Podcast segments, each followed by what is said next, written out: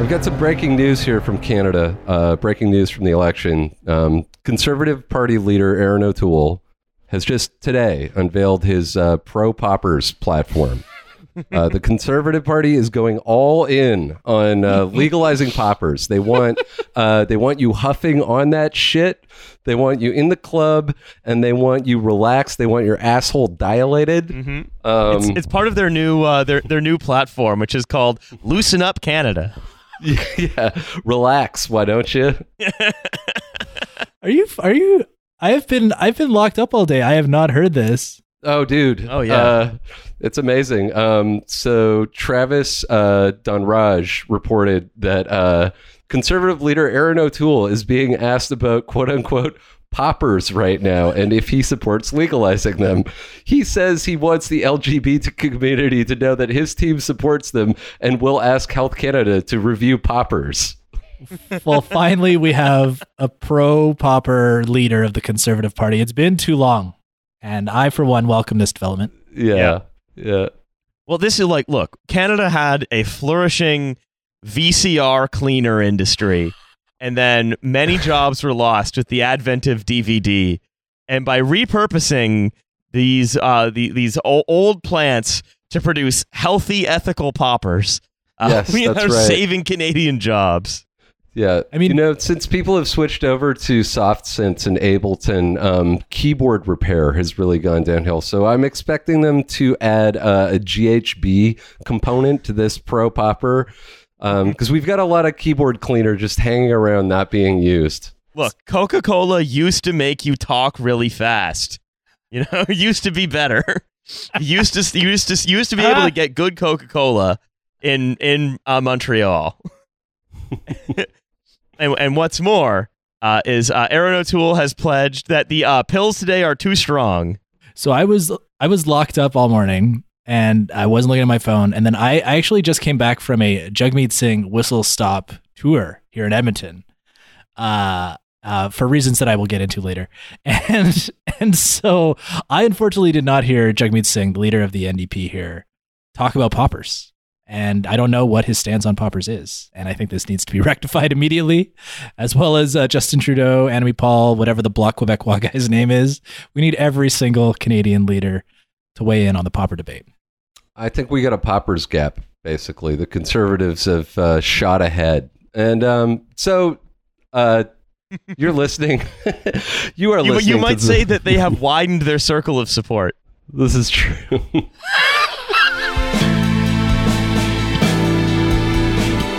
What's kind of person to say a toe to so? You know what? A toe to so. A fucking a toe to so.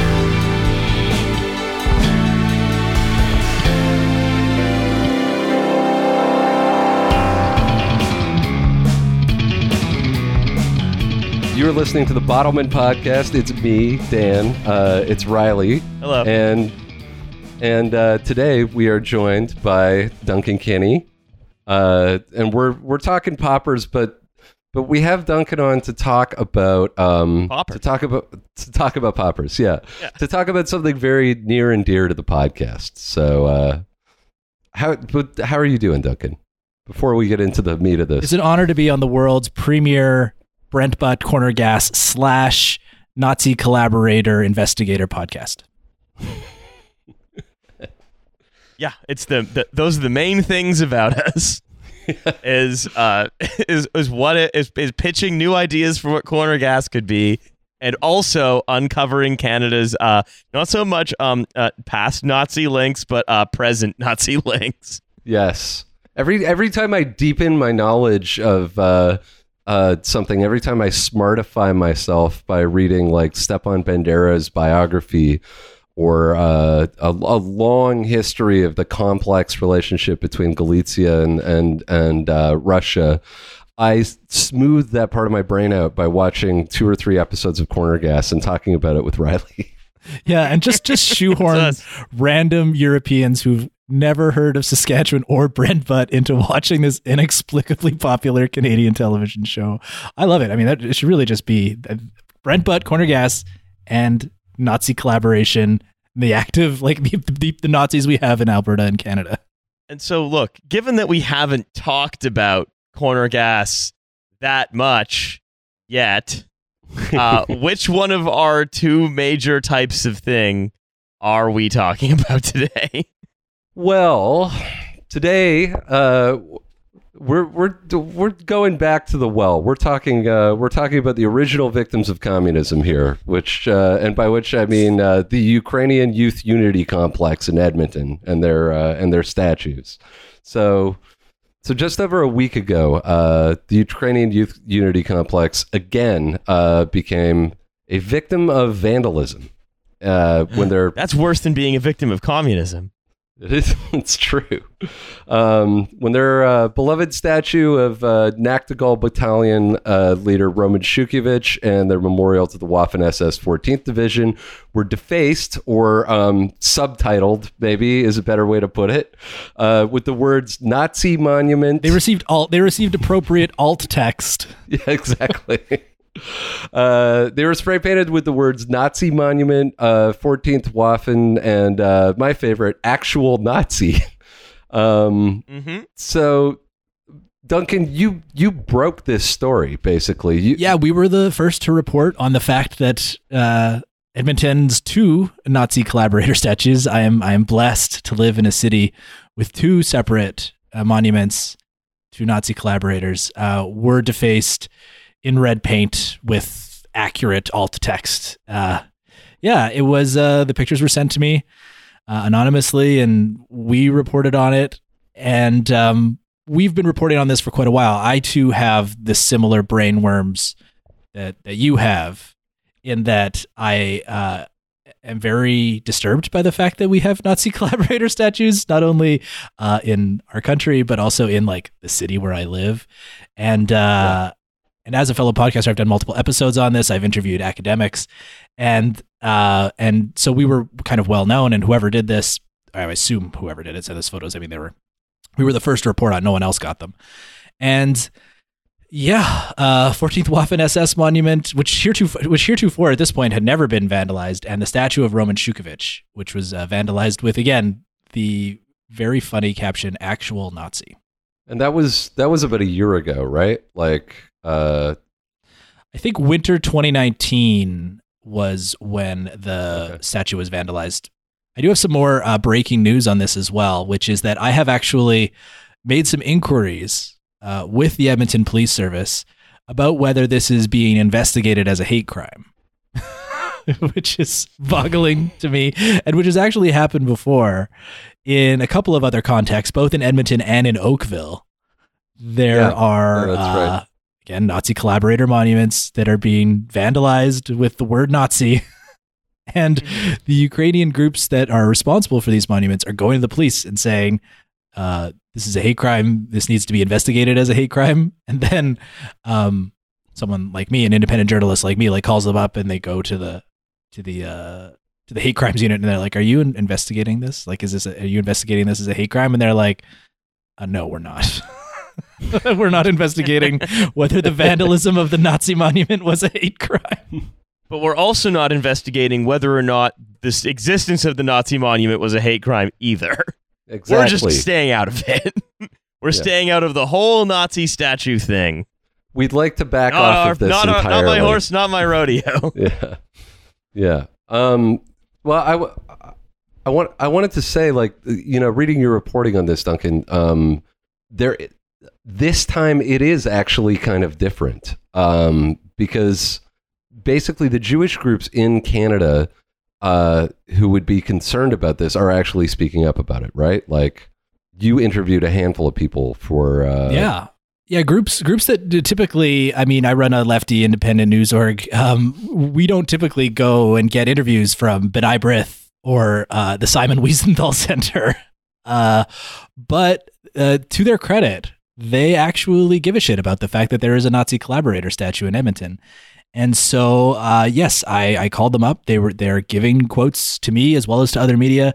They are actually, according to them, working to put pressure on and are otherwise endeavoring to um, get these statues taken down. Um, at first, they're very like, oh, well, maybe they can add some context or blah blah blah. But I think now they're to the point where it's like, yeah, just fucking take them down. And uh, yeah and Yeah. it's very it. interesting because we, uh, I mean, the national organizations. Maybe it's just because we're out in the hinterlands of Edmonton, but I have never seen before seen the national organizations, uh, like the organized Jewish organizations, kind of speak up about a statue of Roman Shukhevych or an, a monument to the 14th Waffen SS. This is this is new and novel to me as well. Oh, and the um, what I think is, is also sort of quite quite interesting is that the response, despite the fact that sort of much more and much more high profile pressure is being put on them this time, the response seems to be kind of like the same, which is uh, that that they they always reply in statements that then get sort of faithfully reprinted in the CBC. Thank you, Mhm. CBC.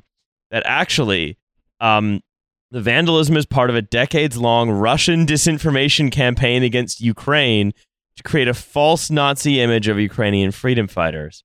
The translation of the Ukrainian message on our vandalized memorial is uh, "Glory to the heroes, glory to Ukraine." no, that's that's that's uh, it's it's actually for those who fought for Ukraine's freedom, which I don't know, probably might as well be the same thing. Yeah. Um, as for those who presume a right to dictate to us about who we should honor, uh, we invite them to reflect on whom they are serving when publishing divisive fake news. Um, Those who stick their noses where they don't belong will find what displeases them. that's right. We're gonna get an Antonov uh, flown into the CN Tower. Yeah, giant Um, pierogi so- is going to roll down Bloor Street. So Jars Balan from the Ukrainian Canadian Studies Center at the University of Alberta says the history of the monuments. Wouldn't you believe it? It's complicated. Um, yeah, that was Yeah. the best part. Was was that the CBC put that "it's complicated" quote in their headline of the piece, and the headline of the, and the piece itself was like, "Talk to B'nai B'rith, talk to the Simon Wiesenthal Center." They're like, "Get the fuck, get these Nazi monuments out of here." But then then they quote the guy. Who works for the Canadian Institute of Ukrainian Studies, uh, an organization that was founded by a literal Waffen SS veteran. Peter Savaryn, Yes. who was the chancellor of the University of Alberta, was the person responsible for getting that Institute of Ukrainian Studies off the ground, was a Waffen SS veteran, was proud of his service uh, in his uh, Ukrainian language memoirs. They're like, oh, yeah, it's complicated. Yeah, I mean, uh, like listeners of the show will remember uh, the Ukrainian Canadian Studies Center as the place where Chrystia Freeland's grandfather um, put together the uh, memorial of the OUN commander that was hiding out in France, the sort of definitive revisionist history of of Ukraine as told by uh, that wing, specific wing of nationalists. And uh, Freeland helped Mhm. co- collate and uh, translate some of that work as well. So to have, yeah, to have Jars Balan be the guy who is uh, historically contextualizing things for the CBC is uh, is pretty weak. It's pretty weak. so uh, specifically, we say there is all this history behind this, and in history, context is everything. Horrible things did happen in the Second World War. Difficult decisions were made, and they may have been regrettable in retrospect. But it's hard to put yourself in the shoes of those who had to make them then. Some people who, get this, ended up fighting in German uniforms. Somehow. Maybe they, Wait. it was laundry day. Weird. Yeah. They, they tripped and fell and all of a sudden Yeah. joined a Waffen SS unit. They weren't I was- actually even trying to sign up for something. They were just trying to indicate. Uh, they were trying to indicate something that was far away, and then wouldn't you know it, it was a Roman salute. I was Um, taking a bath in the, in the Dnieper River, and uh, someone stole my traditional Ukrainian garb. Uh, when I got out, I was naked. I did not want Svetlana to see me naked. Uh, on a, on the tree, I saw a crisp new Wehrmacht uniform. Yeah, and then I floated over to it like a cartoon hobo. Um, some people who ended up fighting in German uniforms were simply not Nazis. They were actually fighting for UK Ukrainian independence. That was the best way to achieve it as far as they were concerned. They didn't have any options. That's right. They actually were made Nazis by history. Yes, I'm afraid uh, the, the, the, the, glory, the glorious destiny of Galicia compelled them, uh, took, took over their, their, their minds and caused them to be taken over as though by a spirit uh, to, uh, uh, to, to, to reclaim their homeland. Yeah, And I there mean, it was, you know? I mean, they they did they did have a few options. It's just that uh, the joining the SS 14th Galician division option happened to dovetail with their own opinions about Jews and Poles. So Heinrich Himmler did say, like, by all means, go murder a bunch of Poles. I'm not going to stop you, and I know you want to do it. I mean, that's a paraphrase, but but that's that's been essentially it, from my understanding. yeah, yep. Got to get. Uh, And one of the other funnier things about this too, funny, I mean, interesting, is uh, in my reporting is I was able to get some quotes from uh, the Canadian Polish Society, Canadian Polish History Society uh, of Canada. I think that's the name of the organization. I have to go back and read my story, but uh, yeah, the like organized Polish community for whatever reason has never decided to get up on their hind legs and actually publicly state that it is bad that there is a monument to someone who killed 100,000 Poles like in this city. And I tried really fucking hard. Like I, I got a hold of him once and then he like begged off the phone, said he was on a Zoom call. But I tried to get the president of the Canadian Polish Congress to like answer some questions and he just like straight up dodged me. Mhm. And I don't know what the deal is with the Canadian Polish Congress or the like ver- various other P- Polish organizations, but it's it's strange to me. That it raises like really interesting point that I've you know I've thought about a lot during you know the time that we've been you know Riley and I have been reporting on the victims of communism memorial um, and the history of things like Black Ribbon Day is that the it seems like the leadership of the organized Polish community um, would rather sort of sublimate themselves into like a greater block of anti-communism than kind of face down the Ukrainians about their worshiping of a guy that, like you said, killed hundred thousand of their people. And when you and when you look at uh, people's response to, say, Duncan, like you're posting um, all of these things, you know, you're posting about the monument, about the vandalism. You have Poles in the mentions, Polish Canadians, talking about how they want the statue to come down. You know. So I'm I'm just wondering if the community leadership is just like not serving. Yeah, they're just saying that, like, yeah, my great grandpa or my fucking great uncle or whatever was like murdered in these massacres, and uh, I fucking this is this sucks that this guy's statue is up. Like, take it down. But for whatever reason, those people are not like in the leadership of these organized Polish organizations.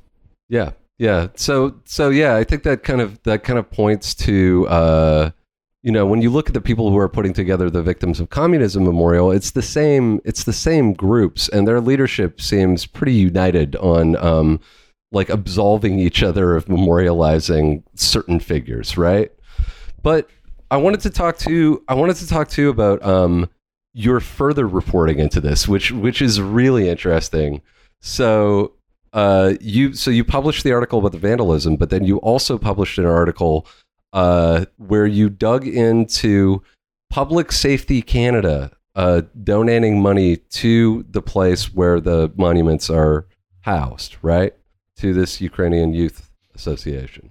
Yeah, yeah, it's absolutely wild. In 2020, so uh, after it was after the Roman Shukhevych statue was first uh, uh, vandalized in 2019, in the summer of 2020, the Ukrainian Youth Unity Complex applied for a a grant, and this grant is.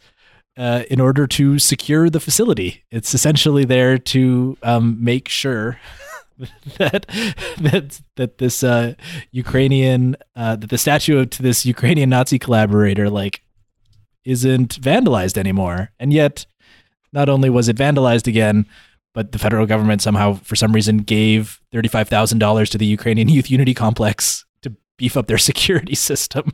Yeah, it's a. w- They were basically saying that they had to uh, secure the future for their statues, and uh, uh, we must we must secure the future of our statues, and uh, a world for our um, like metal cast children. Yeah, and and when you get into the language of why this grant was given, it was it's like it's literally there like expected outcomes like to reduce hate crimes uh, against a vulnerable Yeah. population. What- here's And, one like, kind of question, right? So here's one question: How are, are these simply like people who are not understanding? Uh, who is signing off on this at Public Safety Canada? Is this someone who doesn't understand what they're signing off on and just like sees a sort of minority population that seems to be getting a hard time, and so it's like, well, minority population getting a hard time, time to sign off on some like protective measures, or are they just sort of being like, no, this is a good guy, he's one of our guys, we like him, like what? I, I, at a sort of bureaucratic level, what do you think it is? I, I think they just see the word Nazi on a on a monument or like on a building or whatever, and they don't interrogate it at all. They don't actually contemplate the fact that like this person was an actual Nazi or Nazi collaborator, and they just see, oh, they were vandalized. The word Nazi was sprayed on them. Ergo, they're a they're a group that needs protection. Here's thirty five grand to beef up your uh, security system. It's the the worst insult of all. Yes. I think, yeah, I think a lot of the the people. I mean, you see this again with the Victims of Communism Memorial, like the Heritage Ministry, for instance. I they have no historical context for this, which is fine. It's totally fine to not know who these people are, but Mhm. it's just a it's just a click. It's just a search away, you know. And There's there's and it's the it's the same kind of shit that uh, informs the, a lot of the CBC reporting or the the Edmonton Journal article that came out about this following uh, Duncan your reporting on this is is there's and Riley and I see this over and over again. There's just a kind of like incredulousness to uh, Mhm. like a like just a punishing lack of curiosity and at the same time uh, a willingness to just take whatever anyone tells you at face value it is a lethal combination Yeah, absolutely. There is this uh, broad-based feeling of just uh, of of I t- I mean, it's because it's because Canada markets itself so well to people who live in it. There is this sort of aghast reaction that there could possibly be anything that any holdover from World War II could have been from the wrong side, basically, Yes. and and yeah it slides off people's brains. as sort of too fantastical to believe. Yeah, it is. It is a, a, product of a lot of incuriousness and incuriosity, as you were saying. Like it's it's only a Google search away. If if you are shocked by the fact that there are monuments to Nazi collaborators in a place, uh, fucking Google it because there are there are lots of them all over North America, various diaspora communities and and um, and uh, you know Nazi collaborators who fled Europe after World War II got set up all across North America, and for whatever reason, uh, they were for for a variety of reasons, I should say, they were allowed to thrive, and those are reasons that you guys have covered very well on this podcast. do you think given the fact that the Wiesenthal Center and B'nai B'rith have both spoken out about this like the the Polish community notwithstanding do you think that do you think like it will be different this time do you think that there will actually be a national conversation about this because I know that as of one hour ago, like no municipal government, no provincial government, and no one at the federal level has made a statement about this at all. it's hard to see a way forward. Uh, they're so fucking intransigent. Like the Ukrainians, their their their response is is is so belligerent, right? It's always like it's oh, it's Russian Putin KGB propaganda. And every time this is brought up, they just say the same thing. Like to the point where I reached out to the Ukrainian Youth Unity Complex for a statement on this, and they they just like literally was like, "We gave you a statement like a year and a half ago. Just use that one." Amazing. So like we love we love our Nazi guy. Yeah, we still think he's we think he's like fucking based actually. So yeah. it's, it's just like yeah, some like like some like weedy seventeen year olds just like some sending you like a Pepe frog meme. It's just like uh, base Shukhevych. Like that's the official response. Basically. Yeah, it's cool. It's great. And and I've reached out to public safety to see if they'll have anything to say about this. Did they know this guy that they had a Nazi monument on their property? And they're like, "Hey, yeah, uh, thanks for thanks for sending in the inquiry. What's your deadline?" And I gave them my deadline, and I have not heard back from them. It's been a couple days, so uh, I'm gonna keep uh, keep asking them.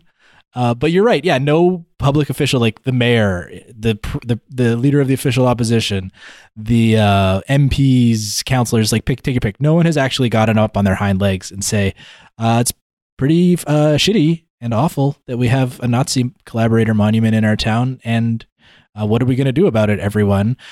I mean, one of the hilarious things in their in the response by the Ukrainian Youth Unity Complex is they say that this, the monument is on private property. Just a very strong, like, what are you going to do about it vibes. The- on private property, but they're they're getting thirty seven thousand dollars from public safety to uh, quote unquote stop hate crimes by beefing up security. Very cool. To be fair, that is the kind of world Roman Shukhevych wanted to build. yeah, Re- respect for private property defended by the state at all costs. that's right.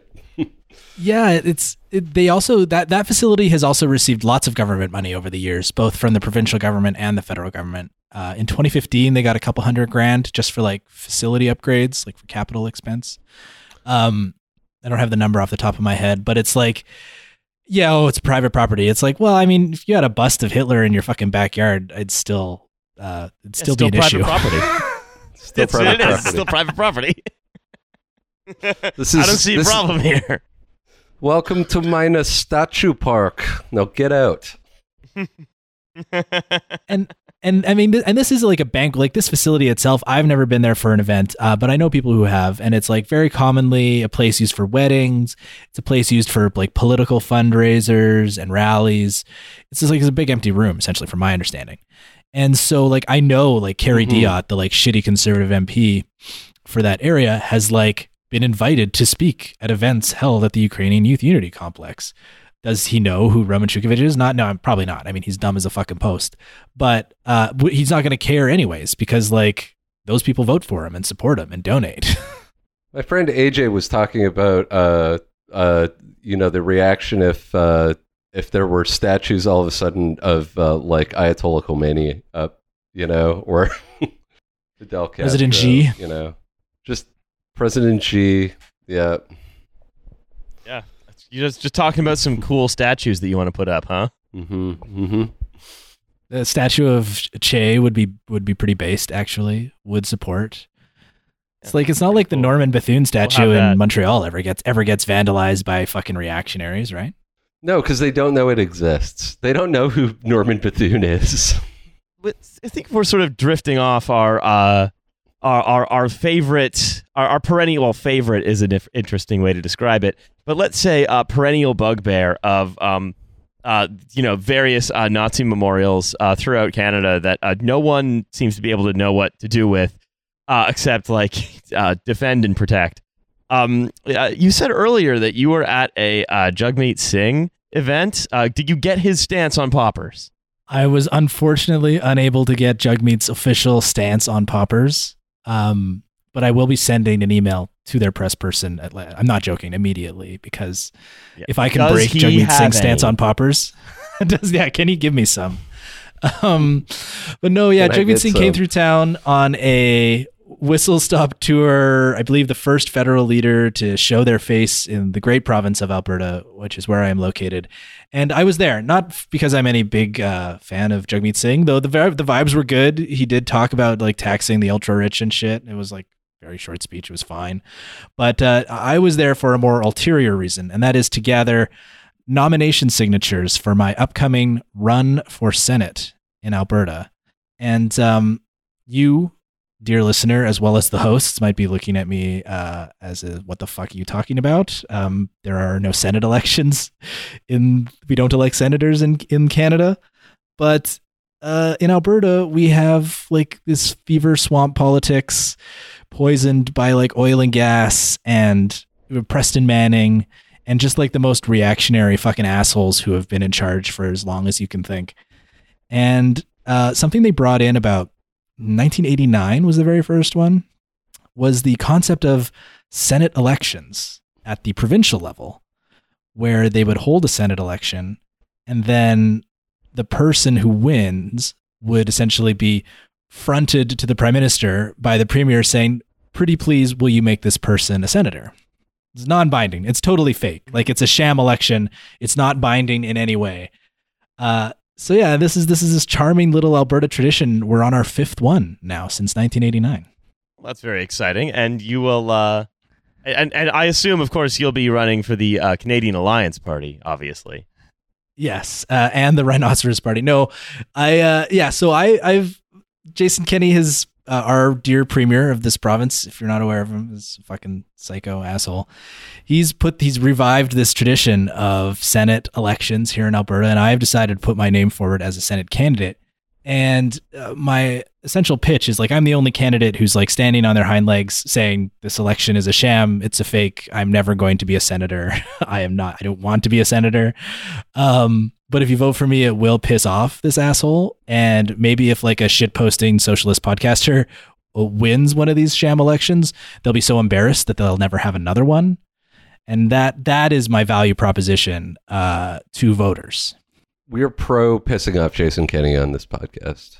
Yes, absolutely. Well, I mean, it was look, it's uh, Jason when Jason Kenney got like too euphoric seeing a statue, then like the whole Victims of Communism memorial thing happened.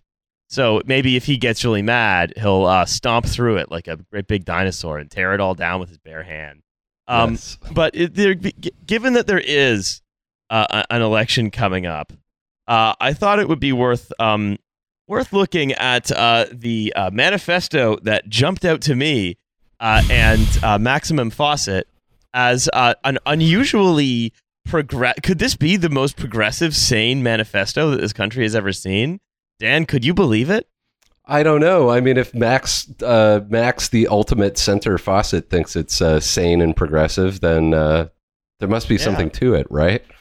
It's it's I just it's gonna be ins- it's gonna be totally insane if it's like he ends up voting conservative. Oh my god. It would be so weird. It would blow my mind uh, if a guy who's Yeah. constantly coming out on the side of conservative talking points uh, and saying, "Well, actually, to anything left of center is uh, voted Mhm. voted conservative." That would be wild. Um, no, so uh, the yes, the federal election has, at the time of recording, uh, kicked off uh, a few days ago. Uh, uh, that is, uh, we've that has led number one, uh, Duncan to ask Jagmeet Singh if he will legalize poppers. Uh, that has led Erin O'Toole to say, "I will legalize poppers," and uh, Justin Trudeau to be typically silent on the popper issue. Um, Silence on poppers but- speaks volumes. yeah, uh, and I, I think it's worth it, it's worth talking about the uh, the Tory platform, if only because uh, you know the um, uh, weather vanes of Canada's dipshit centrist columnists uh, seem to be pointing towards it excitedly, um, and. Uh, so number one, yeah, we have Ma- Maximum Fawcett being like, "Who boy, am I excited about this platform? Could it be the most reasonable progressive document I've ever seen in my life?" Also, I've never seen a document.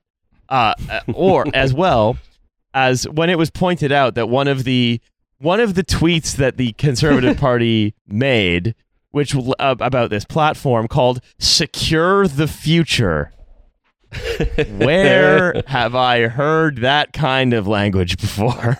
I don't know, man. I mean, could be could be uh, anywhere. I think they just I think they just stumbled on it on uh, you know on their own accord, right? Yeah, probably just on some kind of like you know image board. You know, like yeah, one just, just some Chan. just some Chan. Um, So I mean, I I have some I have some like I know Max Fawcett. Like I worked with Max Fawcett at a defunct business magazine for several years, and um, you know we're not like friendly anymore, but like we're we're quite familiar with each other. And I I know you're joking about him repeating conservative talking points, but that man will vote liberal until the day he dies. Like I'm I am 85% sure he has a tattoo of Pierre Elliott Trudeau on his body. well, um, although the so there are a few things. Uh, number one, yes, uh, Maximum Fawcett loves the manifesto, but uh, our other another sort of favorite perennial liberal columnist on on in in the world of Canadian liberal columnists, Justin Ling, uh, when confronted with uh, sort of the the, the fact that um, of looking at a, a let's say a tweet for the um, secure the future uh, platform of the Conservative Party that was very sort of awkwardly and strangely worded, such that it had 14 words and 88 letters. Uh, was Mhm. like, all right, here's why this isn't anything. yeah, I, I've got uh, it right here. we- I'll, I'll I'll read I'll read it out because uh, it's worth it. please Um, do. All right, here's just here's Justin Ling. Oh, uh, okay. And I have to say, this is at the end of a very long, rambling thread about why the uh, dog whistle uh, thing wasn't actually a dog whistle. Um, so he says, "Oh, and as a last thing, the entire thrust of the 14 words is that it's securing a future for our, see white, our children. The conservative messaging is the generic your children. If it were a deliberate homage, it would be our children. Yeah, that's right. I mean, I I know Justin Ling's job is to be like a credulous idiot for everyone to see, but I mean, do I think that Erin O'Toole is crafting homages to fucking you know the Stormfront crowd? No, but like we have examples in Alberta of like white nationalists, white supremacists, like organized motherfuckers, like Hail Hitler motherfuckers, like infiltrating conservative political parties. Yeah. It's not out of out of pocket to think that like that your organization is lousy with them.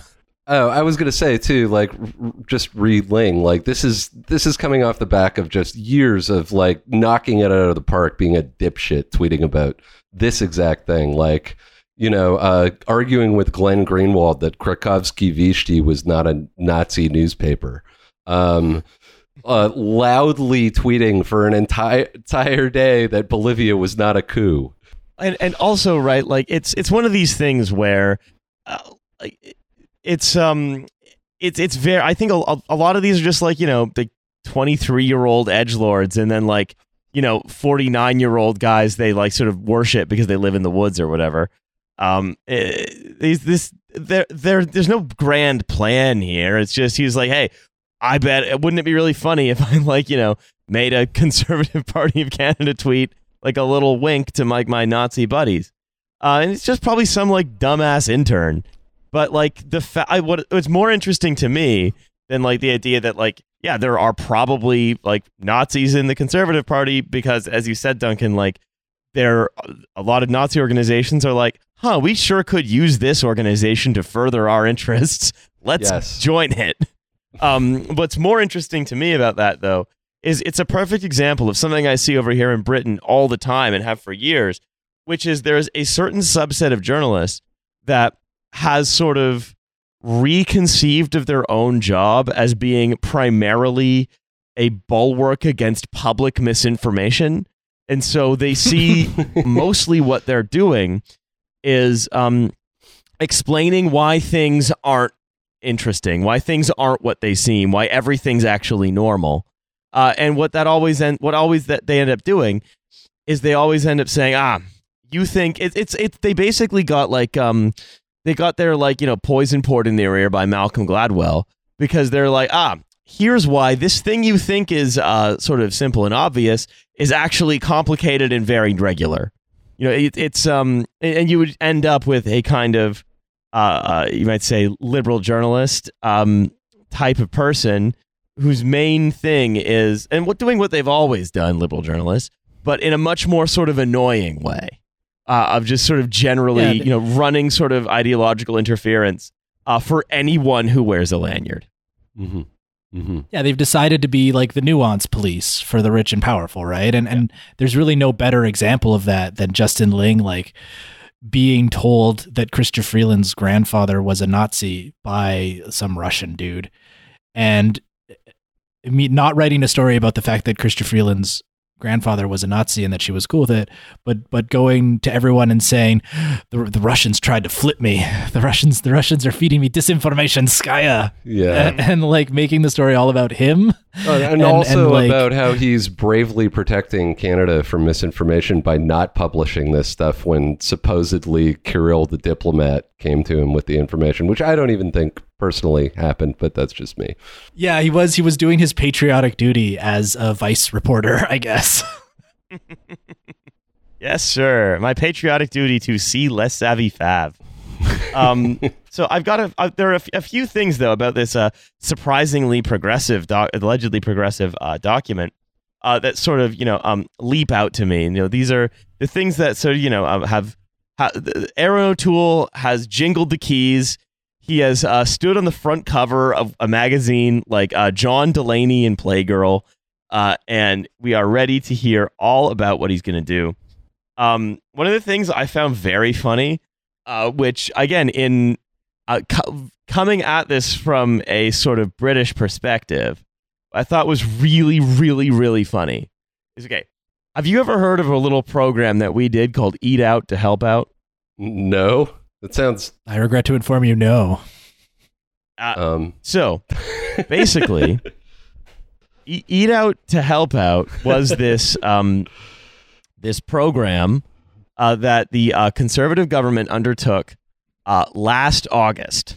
And uh, basically, you know, Corona was in its sort of lull between the first and second waves. Um, and uh, our chancellor wanted to have his signature policy. And so what he did was he said, here's, the, here's what we're going to do. On 13 days in August, uh, we are, so like between Monday and Wednesday, I think it was, if you eat inside a restaurant, the government will pay half the food bill up to 25 pounds. what? So you can get so you can get like one um, whole wheat bread sandwich with Branston pickle and sharp cheddar cheese on it. yeah, absolutely. You could get one of those. No, like you could like you could, you know, go round the Nandos and if they were participating in the program, you could get like I don't know, like a like a cheeky half uh peri peri chicken or whatever. I love a and cheeky then half. you know all of your yeah, you get a cheeky half. Um yeah, yeah, all right. Get a cheeky half. Uh and then wait, is booze basically is, is booze covered? No, no, booze was not covered. You got a cheeky half chicken from Nando's. Um, uh, booze was not covered. And anyway, um, hang on, I'm just gonna search deaths attributable to eat out to help.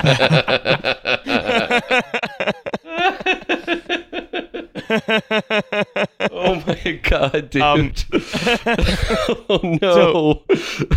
so, eat out to help out may have caused a sixth of COVID clusters Oh, over the course of the no. summer. Fuck! Oh man! because you it wasn't you couldn't get it if you took out from the Yeah. restaurant. You had to eat in. they got themselves in a spot of bother over this. yeah. So um basically eat out to help out um was sort of uh, caused a, a dramatic rise in deaths Hard Because cheese. the- because yeah because the chancellor paid for half of everyone's uh, Branston pickles uh, Fuck during August during 13 days of August. Thirteen so- days in August. Yeah.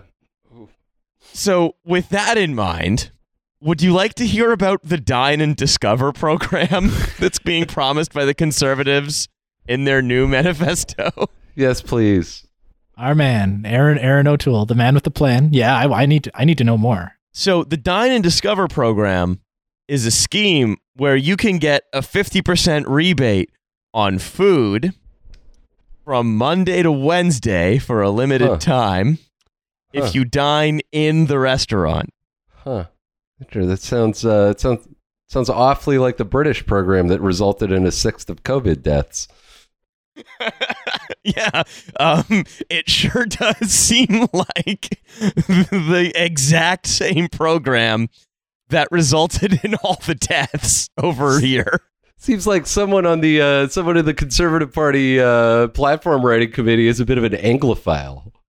yeah, and they're they're willing to give you the novel coronavirus because of it.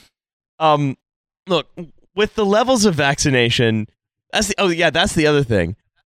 I think probably it makes a little more sense to do this now with high levels of vaccination. But boy, was there not a vaccine when we did this in Britain at all.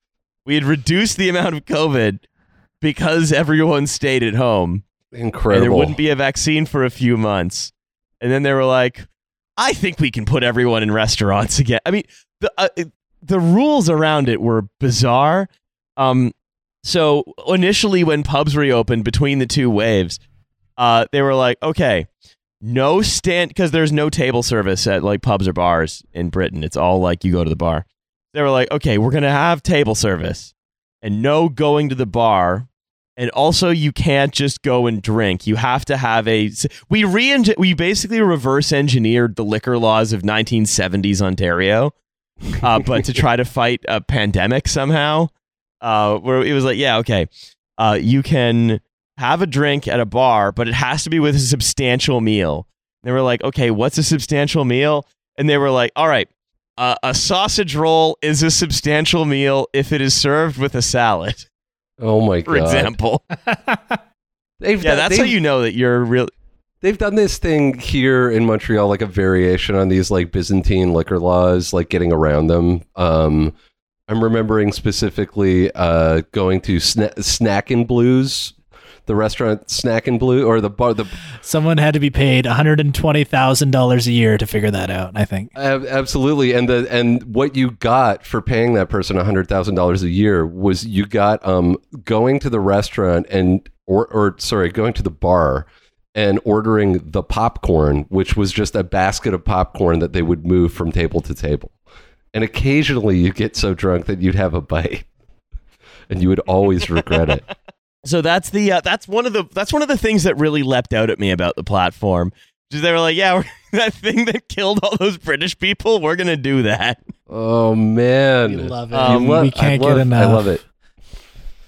Yeah. Uh, also, um, uh, let's see. They also have a plan. They have a conservative plan for decarbonization as well, which is pretty Oh. cool. How's that going to work? Um, well, what it's going to do is uh, the conservative plan for decarbonization is they're going to charge a twenty dollar per ton levy on carbon, and then Hmm. they're that's going to be distributed in low carbon savings accounts. huh? So, yeah, basically. Yeah. yeah. Uh, Hmm.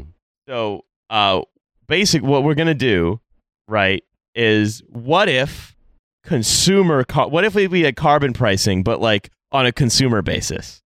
Interesting. My favorite part of the Erin O'Toole Conservative Party of Canada playbook, or whatever it is, a policy book or whatever, is the GST holiday they're planning for Christmas time. hmm. So, yes, that's right, folks. You will save 5% on shit you buy in December, which is not that much fucking money, No, it is not.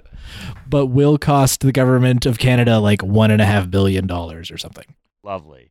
Uh, so, uh, the, the the carbon price also I think is right because like it's at the point now where you know because you know British Columbia weather is just killing people in the heat and stuff. Like everyone has to seem like they have a plan.